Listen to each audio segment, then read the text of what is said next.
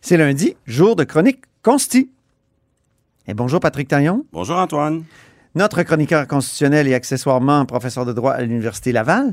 Parlons de l'article 23, qui est l'article qui circonscrit les droits linguistiques des minorités francophones et anglophones. Ben, quand on regarde la, dernière année qui, se, termine, l'année qui se termine, une des grandes surprises jurisprudentielles, ça, reste la décision euh, du juge Blanchard qui confirme la validité de la, de la loi 21, la loi sur la laïcité, sauf pour les commissions scolaires anglophones. Et, ah. et quand on regarde ce qui s'en vient pour l'année 2022, euh, ben de toute évidence, là, euh, je pense que l'article 23 va être au cœur de, de l'actualité jurisprudentielle. Ah oui, pourquoi? La, la communauté, d'abord, la communauté anglophone joue le tout pour le tout dans plusieurs dossiers avec cet argument-là.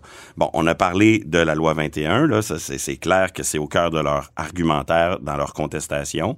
Il y a aussi la, la, la réforme des commissions scolaires qui a été faite par le gouvernement de la CAQ au début de son mandat, avant la pandémie. Oui. Euh, et qui euh, crée des euh, abolit les commissions scolaires, abolit les élections scolaires, mais dans la loi on prévoit une exception, un accommodement pour la communauté anglophone. On dit ben, vous vous allez conserver des élections, pas pour élire des commissions scolaires, mais pour élire, j'oublie le nom, c'est un conseil euh, oui, les centres de services scolaires. C'est ça, les centres de services scolaires. Donc, les anglophones sont sont obligés d'avoir des centres de services scolaires au sens de la loi, mais eux, contrairement au reste euh, du Québec, peuvent élire le conseil d'administration. Malgré tout, ils contestent. Ils disent que c'est contraire à l'article 23 et ils ont obtenu la suspension de la loi par le juge Sylvain Lucier.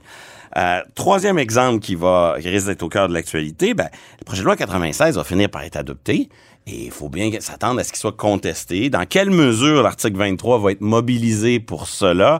Je ne sais pas. Ça reste imprévisible. Est-ce que, par exemple, les dispositions qui s'appliquent au cégep, on va essayer le tout pour le tout et prétendre que le cégep est visé par l'article 23 alors que c'est en principe de l'enseignement euh, post-secondaire? Oui, ouais, c'est en dehors des commissions scolaires. J'espère bien, mais, mais ce que je veux ici euh, montrer, c'est que les conditions sont réunies pour une euh, transformation de l'article 23 là, qui, qui pourrait prendre des, des allures insoupçonnées. OK, l'article 23 sous stéroïdes. Oui, et, et grosso modo, là, pour nos auditeurs, l'article 23, ça dit juste que partout au Canada, on a droit à l'enseignement dans la langue officielle de la minorité, là où le nombre le justifie.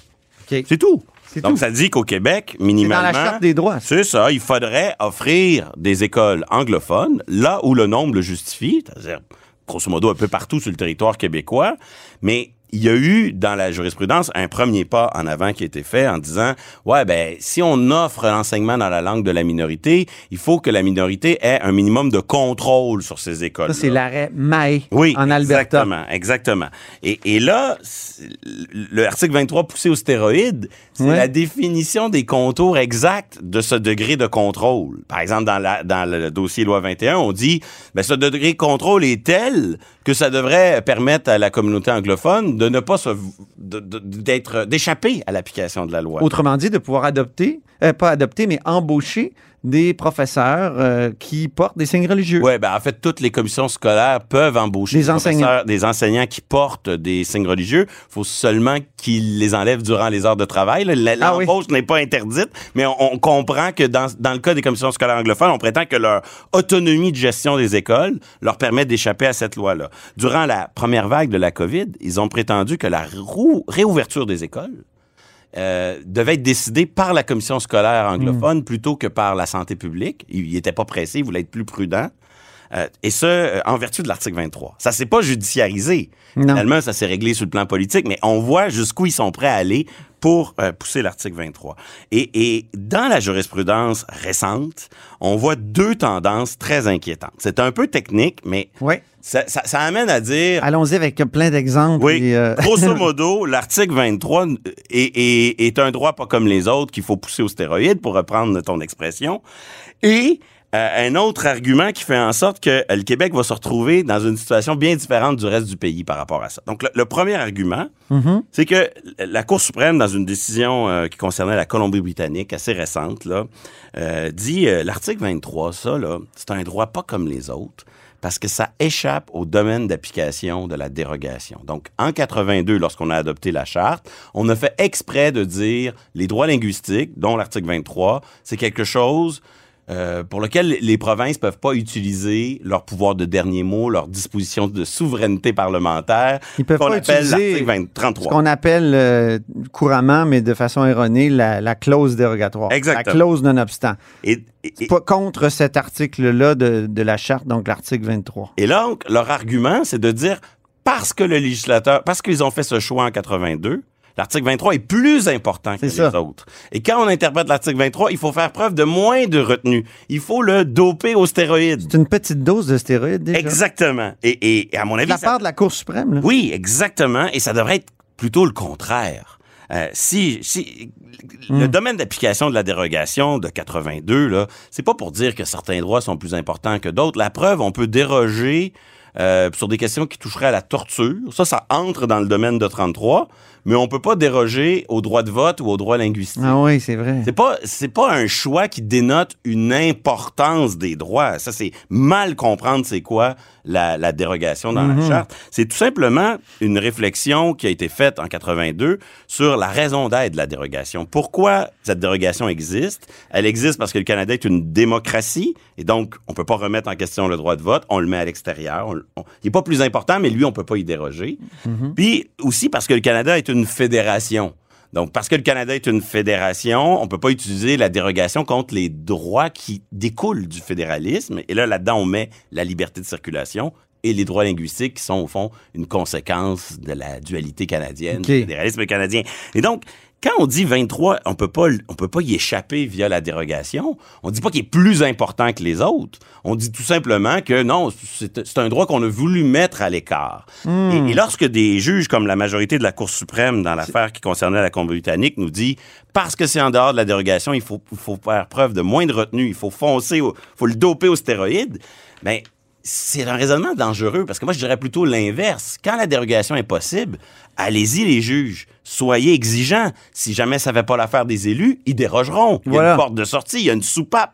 Mais là, c'est comme si on nous dit, quand il n'y a pas de soupape, nous, on doit faire preuve de, d'élan, de, rigueur, d'une absence, un zèle qui euh, est plus fort que d'habitude. Et ça, ah, je pense que c'est dangereux et ça nous amène à l'idée, la première idée importante, 23 boostés aux, stéroïdes, pour reprendre ton expression. Deuxième tendance maintenant. L'autre truc qui, qui m'inquiète avec l'article 23, c'est que on nous dit tous les, droits ne sont pas absolus, hein, on l'a souvent dit à ce micro. Donc, tout droit peut faire l'objet de limitations. Ouais. Et souvent, ben, il y, a une limitation qui est commune à tous les droits. On la trouve à l'article premier. Puis là, il y a un test, c'est des critères et tout ça pour dire si c'est raisonnable et proportionné.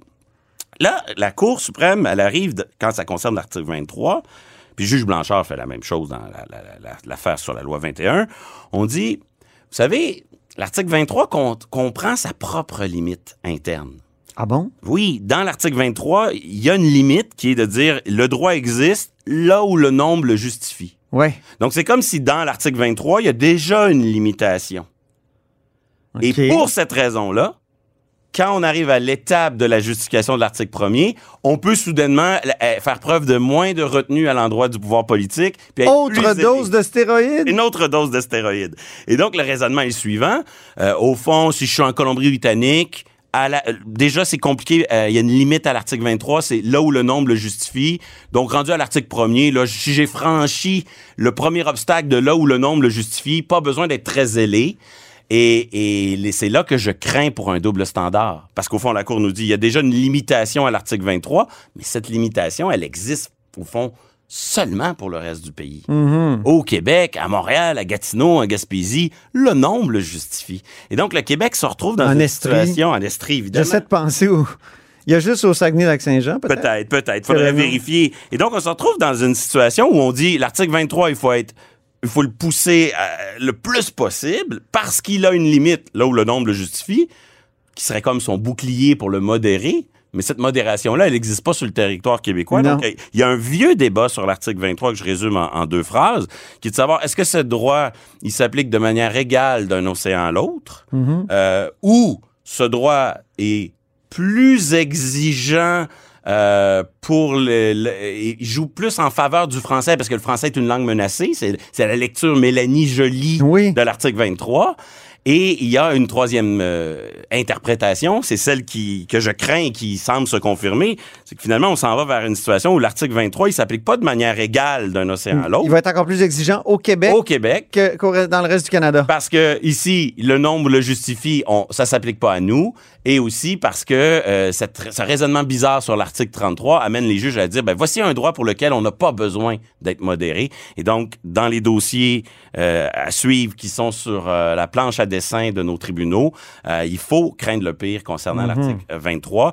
C'est étonnant parce que pendant que le pouvoir politique à Québec et Ottawa veut aller dans une direction pour protéger le français, on dirait que les tribunaux nous développent une interprétation de l'article 23 qui maximaliste. maximaliste en faveur de l'anglais au Québec.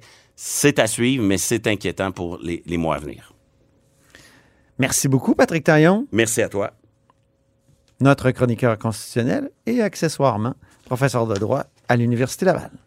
Et c'est ainsi que se termine La Haut sur la Colline en ce lundi. Merci beaucoup d'avoir été des nôtres. N'hésitez surtout pas à diffuser vos segments préférés sur vos réseaux. Ça, c'est la fonction partage. On clique, puis on fait connaître l'émission. Merci beaucoup. En tout cas, je vous dis à demain.